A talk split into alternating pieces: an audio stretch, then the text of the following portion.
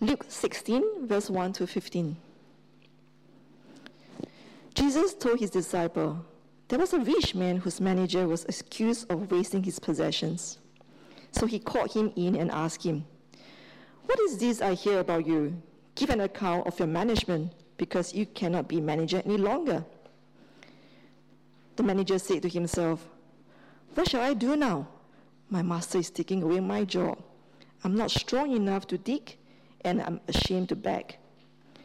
I know what I will do so that when I lose my job here, people will welcome me into their houses.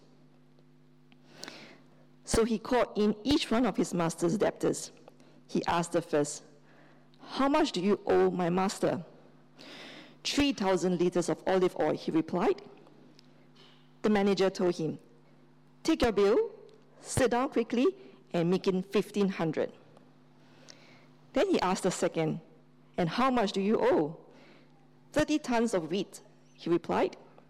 He told him, Take your bill and make it 24. The master commended the dishonest manager because he had acted shrewdly. For the people of this world are more shrewd in dealing with their own kind than are the people of the light. I tell you, use worldly wealth to gain friends for yourself, so that when it is gone, it will be welcomed into eternal dwellings. Whoever can be trusted with very little can also be trusted with much, and whoever is dishonest with very little will also be dishonest with much. So if you have not been trustworthy in handling worldly wealth, who will trust you with true riches? And if you have not been trustworthy with someone else's property, who will give you property of your own? No one can serve two masters. Either you will hate the one and love the other, or you will be devoted to the one and despise the others. You cannot serve both God and money. The Pharisees who loved money heard all this and were sneering at Jesus. He said to them, You are the ones who justify yourself in the eyes of others, but God knows your hearts. What people value highly is detestable in God's sight.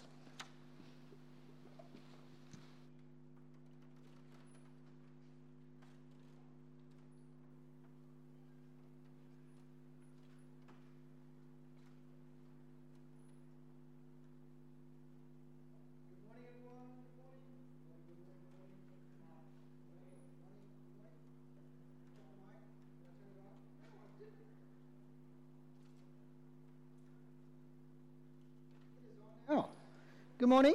Good morning. Happy New Year, everyone. My name is Benny. I'm one of the pastors here. Uh, it's good to be able to see the Stanleys back here from Temple. Welcome back, and a whole bunch of uh, new people here too. Uh, welcome to those of you who are here for the very first time.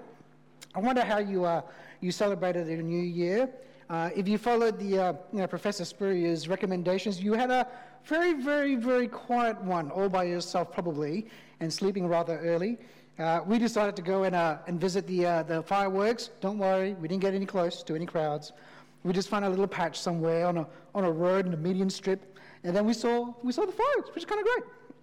Now, I wonder how you felt when we, uh, we read the Bible reading today, uh, because there's some really interesting stuff in this passage, isn't there? I wonder how you feel. Uh, did, did Jesus really say that was okay? Uh, there were a few questions when I was preparing this passage here today. So, uh, and it, I reckon there's, there's this, there's this uh, uh likelihood that we can think that it's all about how we use our money, which is kind of almost fitting uh, when it comes to our new year. New first Sunday of the new year is is God really telling us the thing that He wants us to think about most is how we spend our money? Is this what this parable is all about? Um, to give you a little bit of the, uh, the ending uh, at the start, I, I, actually don't think it's about mainly about financial astuteness. I think the biggest question in this parable is about which master is yours.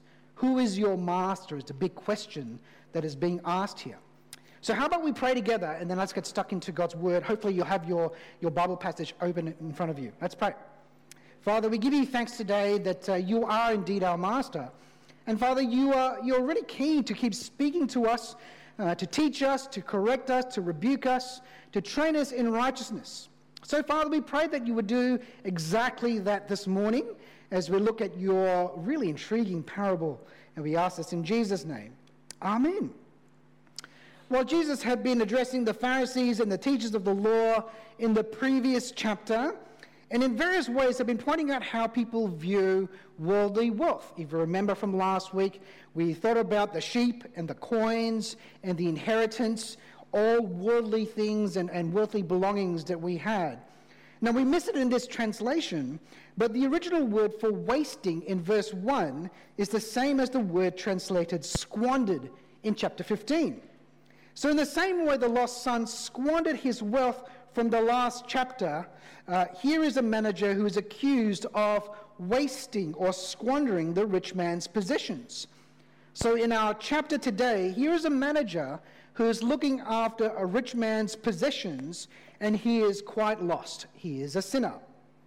Well, this manager or steward got busted, didn't he?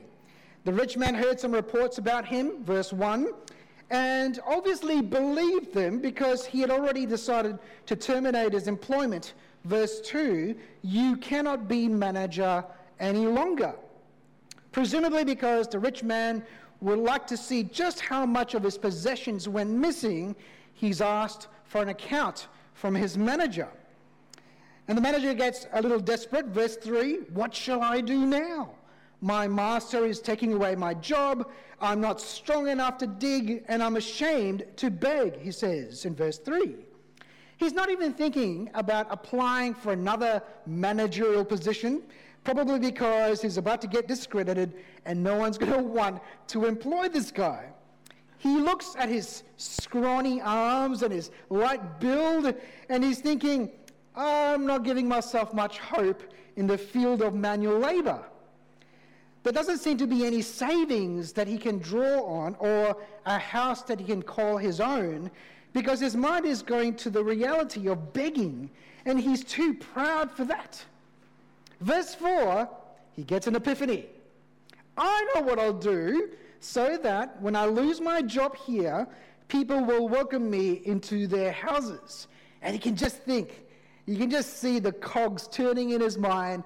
He's wondering, what shall I do now to well, work out where I'm going to live in future? I love how his plan is basically to mooch off other people, probably in the same way that he was sponging off the rich man. Before him were endless supplies of other people's couches that he could sleep on endless boxes of pizza that he can share with his friends.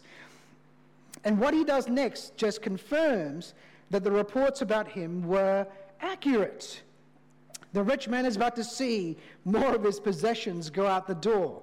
Verse 5 So he called in each one of his master's debtors.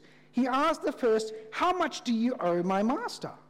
Verse 6 900 gallons of olive oil, he replied.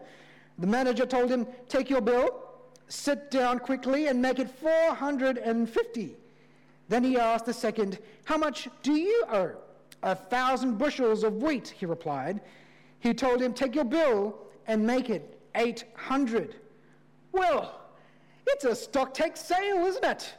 Olive oil, 50% off. Wheat, 20% off. I assume that these weren't the only people who were owing the rich man money. And he actually went on and went ahead and slashed debts left, right, and center.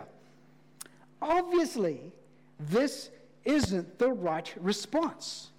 The right response would have been to confess to his wasting of his master's possessions and to repent unreservedly.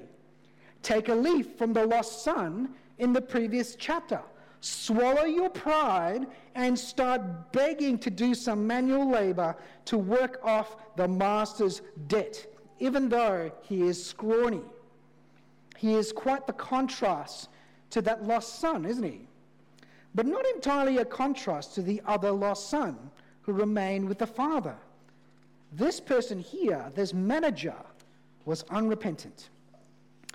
Which makes the following verses a surprise to say the least.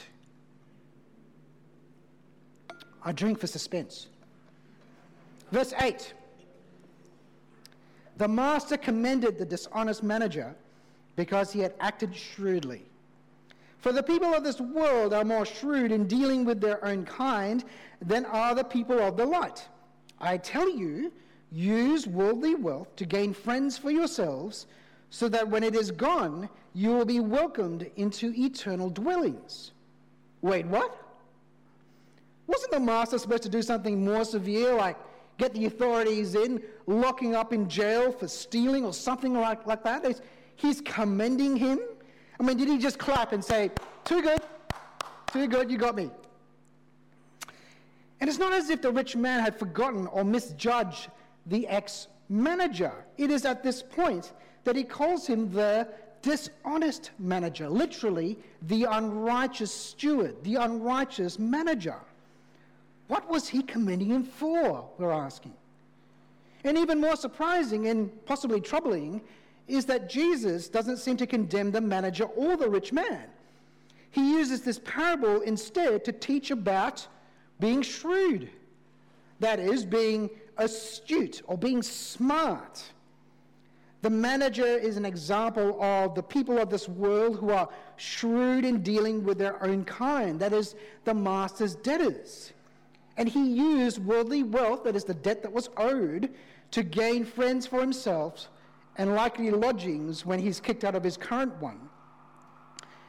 Get this if Jesus was correcting anyone, he was correcting his disciples, wasn't he? They presumably are the people of the light who aren't as astute with worldly wealth. They are the ones who aren't using their worldly wealth possibly to gain friends for themselves. Imagine that during the Boxing Day sales, someone got caught hacking into Afterpay and skimmed some money each time there was a transaction. Turns out it was one of the employees of the shop. And of course, what did the shop owner do? He fired him, right? But before the uh, employee left, he got in contact with a bunch of customers, halved all their debts in return for favors. And when the store owner finds out, what does he do? He calls the police. Isn't that what he's supposed to do? Isn't that what justice looks like? Aren't you supposed to call the authorities, put that guy in jail, make sure he doesn't skim off any other afterpay pay- payments, especially yours? But he says, Well done. It's like Jesus is saying, That dishonest crook, well, he's more shrewd than you. He's more shrewd than me. I wonder how you'd be feeling right now, being compared like that. Well, I'll tell you that Jesus is saying this deliberately to make us hearers stop and to listen and to ask questions. If we feel like we're being compared to an unrighteous manager with his shady dealings and feeling the outrage that we're coming up short compared to him, then I think we've felt the intended effect of Jesus' parable. Brothers and sisters, our world is better in this regard than us. If we are people of the light, that is, disciples of Jesus, then have we secured eternal dwellings? What does it mean to be shrewd with our worldly wealth to gain friends then? Well, I'm guessing this is where I might depart from other people's uh, understanding about this or views. That is, I don't think it's about using our money to make friends with unbelievers so they'd be willing to hear the gospel and eventually believe. I, I don't know whether you've ever heard this passage being translated or being, uh, being applied like that. You know? How do you make friends? What do you do is you use your money, your worldly wealth, get lots of friends so that they are more willing to hear the gospel and hopefully God might convert them. I, I don't, it might be an apt application for other parts of the Bible, even you know, later on in this passage. But I'm not sure whether this is what it's talking about here. That's because the big point here is to make sure we are welcomed into eternal dwellings, that is, into God's kingdom. And God's kingdom is not for our earthly friends to give, that's only for God to give. So I think the friends here is referring to God, actually. That is, use worldly wealth in a way that pleases God so we are welcomed into his eternal dwellings. use worldly wealth in a way that pleases God so we are welcomed into his eternal dwellings. It would be taking this parable way too far to think that we are to be dishonest like the shrewd manager and to use money to get favors from God. That's not what it's asking you to do. The point here is that money and earthly homes are going to be gone eventually. So, what are the disciples doing to secure eternal dwellings? Even the dishonest manager knows to do something. And the question to us is do we? Do we know to do something to secure eternal dwellings? Or do we think that we can hang on to our wealth forever? I find it interesting as well that Jesus uses the example of a manager instead of the rich man in his parable. I mean, it's one thing to expect that the rich man uh, is to use worldly wealth in a shrewd way, and it's quite another for a manager or a steward to do so.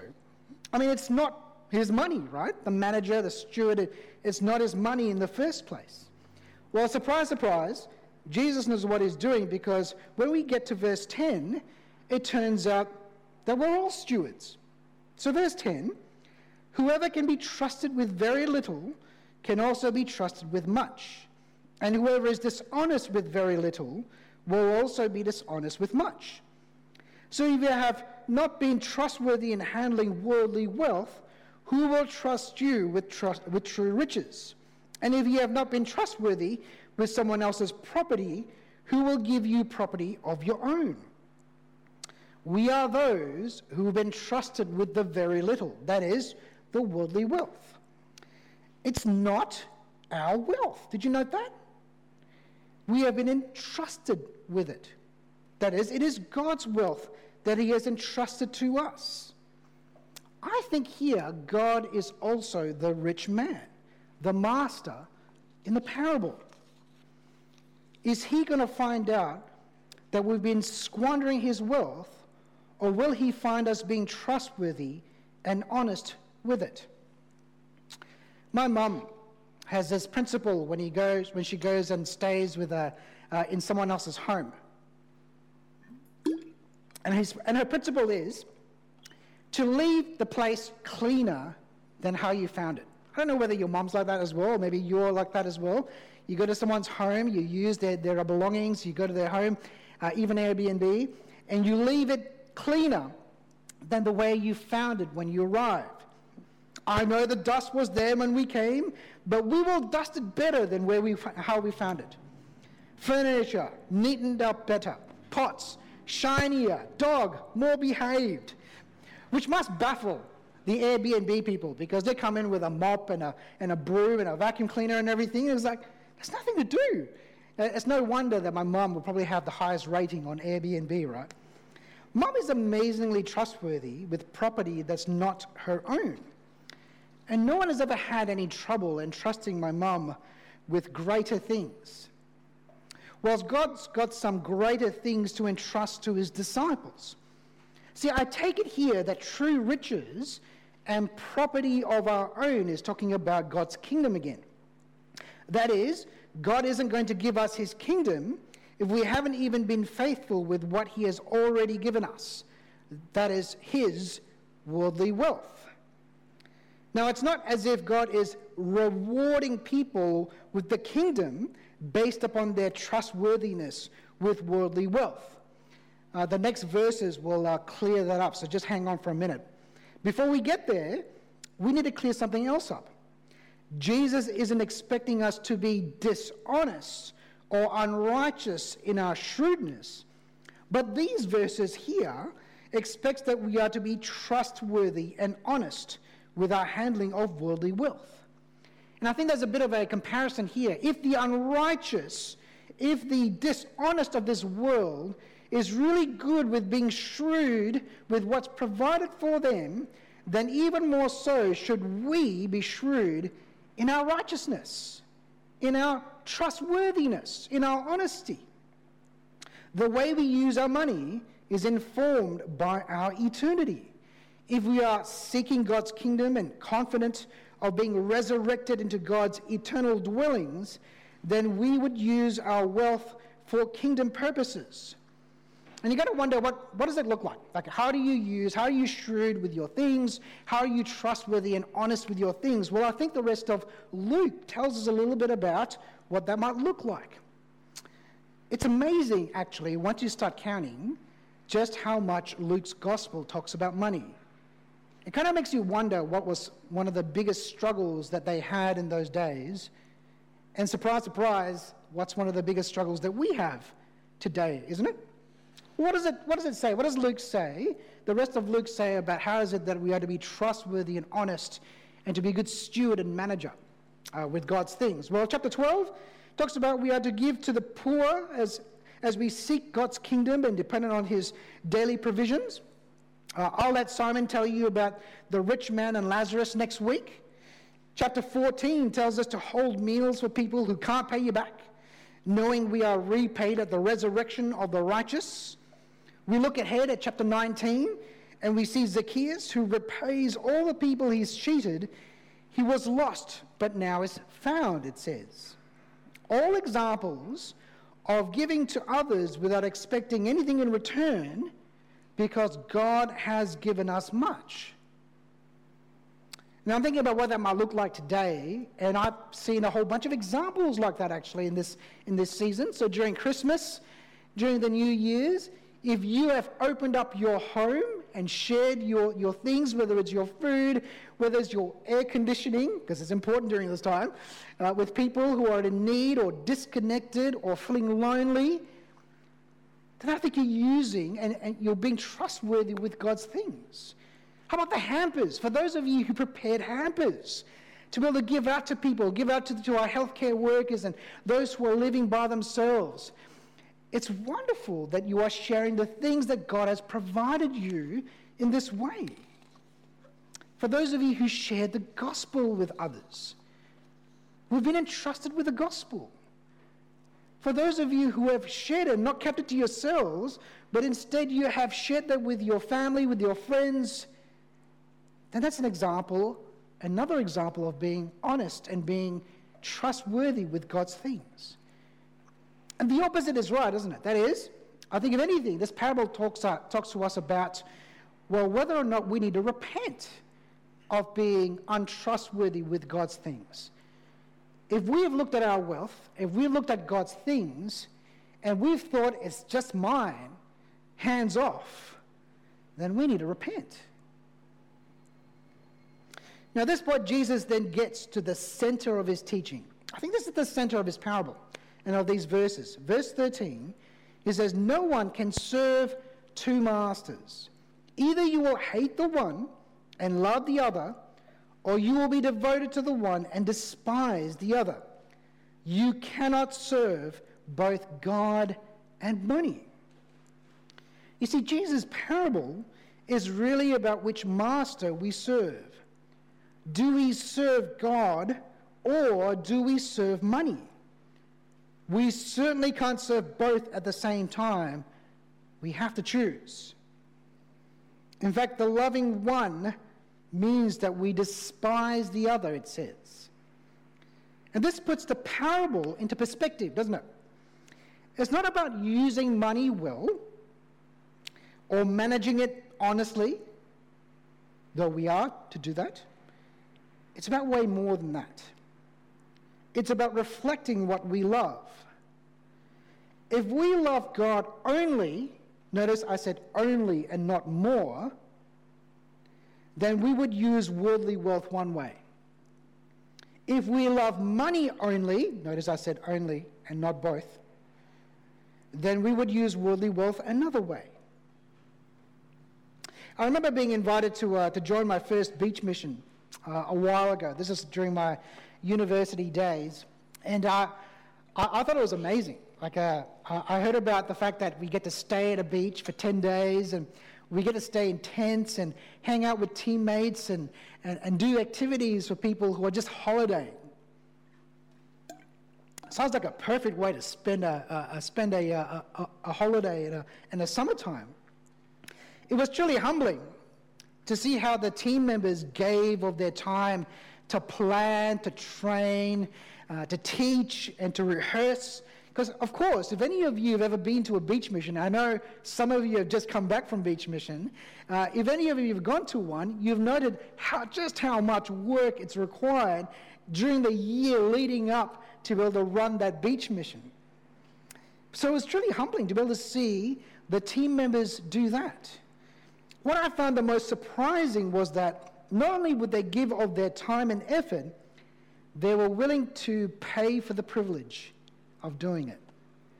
And it wasn't a small expense. Like when you when you have to work out the cost of going to a campsite, to pay for food, to pay for activities, so that they could give the gospel to people at that campsite free of charge, it really does rack up in terms of, uh, in terms of money and costs. It was not a small cost.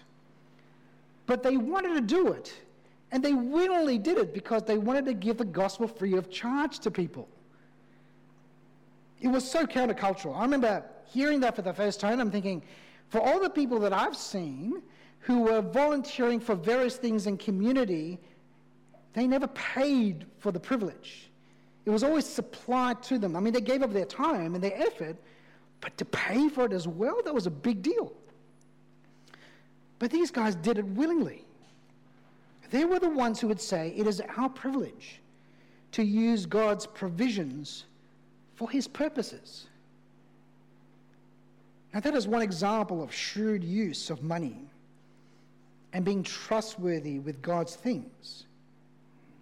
I mentioned before that it was a stretch to think that God gives his kingdom as a reward to us. You know, you as long as you spend the money well in his way and you do that really well, then he'll give you the kingdom as if it's one of those cause and effects. You do that and will reward you. It's not what the parable is talking about.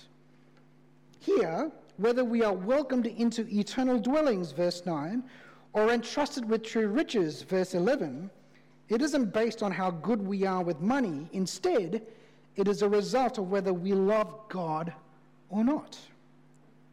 If we do, then we will use money in a manner that reflects our certainty of eternal dwellings and true riches. Luke 18, and we, we read this out uh, during the, uh, just before the confession, the parable of the Pharisee and the tax collector. It tells us that what God wants is humble repentance and not arrogant donations.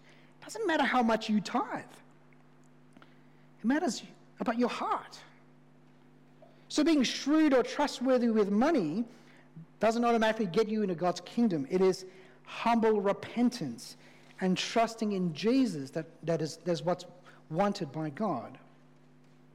The shrewdness and trustworthiness is the result of trusting in Jesus. Ultimately, it is only Jesus who has perfectly been shrewd with his Father's possessions, being trustworthy and honest to the utmost. It is Jesus who loved his Father and despised money, which is really great news for all of us who struggle with this. If you struggle with making sure that you love God only and to keep loose with the wealth that He's given you, money and all other things, we need to know that it is Jesus who has loved His Father and despised money perfectly. We can depend on Jesus' righteousness, on His work, instead of justifying ourselves, which is what the Pharisees are doing in the next verses. Verse 14 The Pharisees who loved the money heard all this and were sneering at Jesus. He said to them, You are the ones who justify yourselves in the eyes of others, but God knows your hearts. What people value highly is detestable in God's sight, because what they valued highly was not God.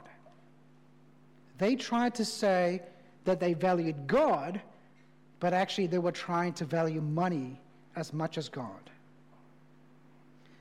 So, friends, I, I find it a bit telling that we reach this passage. I mean, for the rest of us, we know that we've been going through Luke, but it's, it's interesting and telling that we get to this part of Luke on the first Sunday of the year. I mean, the rest of the world will be telling you, this is the year to invest really well. This is the year to, to make some of your New Year resolutions. I wonder how you're going with that. What God is saying in this new year is who is your master? Who is my master? And he is asking specifically from this passage will it be him? Or will it be money? Remember, right? The parable was all, the instructions here was all about the fact that people try to mix both. We can't. You will try, you might have tried, but you can't. You cannot serve both God and money.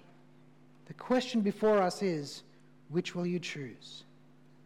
This is a new year. If you were to look at your bank records and your credit card statements, what would it tell you about your heart? What would it tell God about your heart? Great thing is, that was last year. What's it going to look like this year? Will it reflect your heart for God and God alone? Let's pray.